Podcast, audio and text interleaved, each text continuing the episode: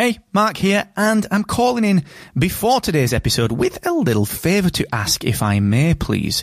You see, today I'm changing the format of the podcast accelerator. I'm trialing a longer form deep dive episode, real specific actionable takeaways, and introducing my recommended podcast tool of the week. Now, the format is ever so slightly different. It is a little bit longer, and during this episode, which is a huge, deep dive, massive piece of free podcast education, during this episode, I'm going to break off for about 90 seconds to recommend a podcasting tool that I think will help you. And at the end, stick around because there's a new section at the end which is three actionable takeaways that you can implement today based on today's deep dive.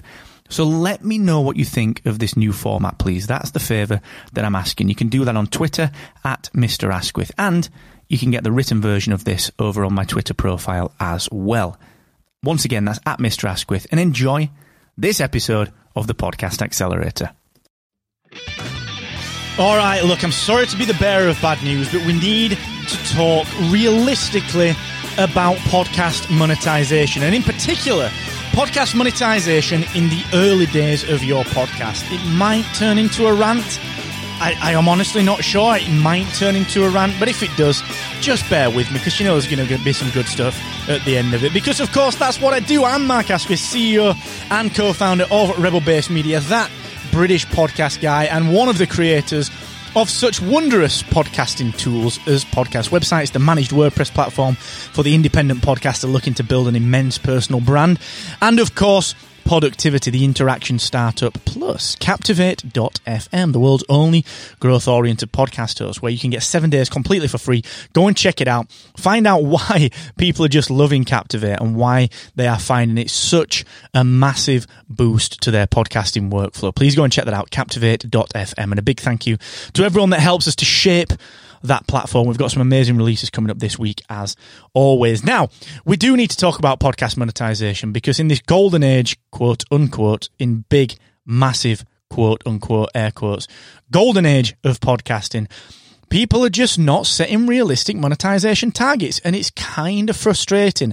And the reason it's frustrating is that these people will end up quitting. We see it so very often being a podcast host. We see so many people doing this. So I'm just going to talk about that and dispel a few myths and just kind of get straight talking. You know me, it's what I do. But before I do that, just a quick shout out, of course, to the team at Aweber. Now, Aweber helped me to power my email marketing. Well, you know, why as a podcaster do you need that? Because you have to build your community on on land that you own. You can't be just using Facebook groups and Slack and all the stuff that is just in other people's ballparks, all right? You need to own your data and build a quality relationship with every single one of your subscribers and your listeners. And Aweber lets me do that. And they will let you do it too with their simple onboarding tools for podcast listeners. So go and check it out. Aweber is my choice for email marketing. You can go and use that for 30 days free at markasquith.com slash Aweber. Right. I honestly don't know if this is going to turn into a rant. I really hope it's not, but honestly, I can't promise. It's like one of those that might just get a bit ranty. So, as a, as a podcast hosting platform, Captivate, I mean, we're actually quite fortunate because we run Podcast Success Academy, we run podcast website, we run Captivate.fm.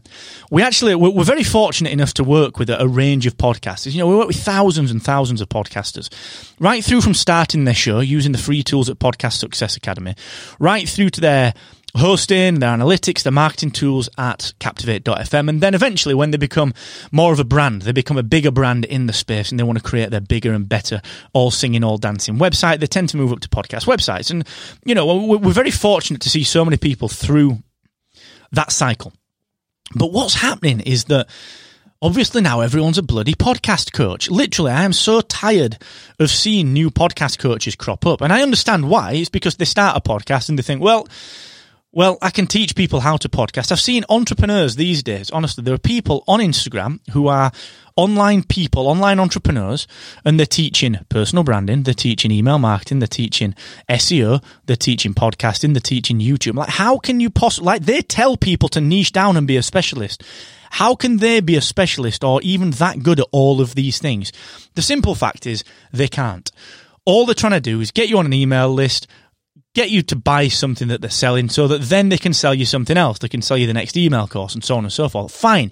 It's a business model. But the problem is, sorry for coughing. The problem is, I'm not editing it.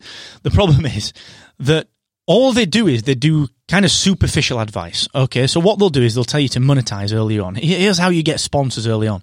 What they don't tell you is that you're not sponsorable you are not sponsorable early on because you've not tried anything, you've not tested anything, you've not got the download numbers to warrant a decent sized sponsorship. Even though I talked about fixed price sponsorship on the last episode, you're still not sponsorable because you've not proven your points on that fixed price episode that I did last week, the last episode of this show. Go back and listen to it.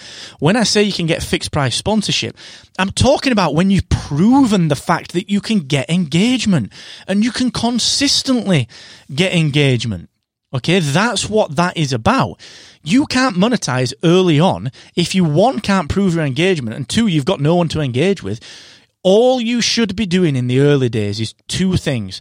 Number one, building your audience. And number two, putting the mechanisms in place so that you are saleable, so that you are sponsorable, so that you are patronable, patronable. so that you're able to get listener support. That's easier.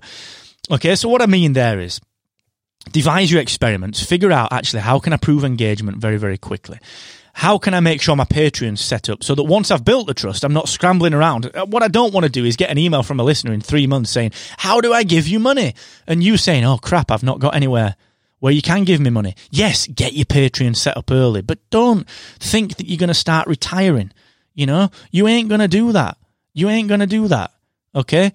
When a sponsor comes along, you need all the mechanisms in place, but a sponsor won't come along until you can prove some numbers. Now, the numbers don't need to be downloads.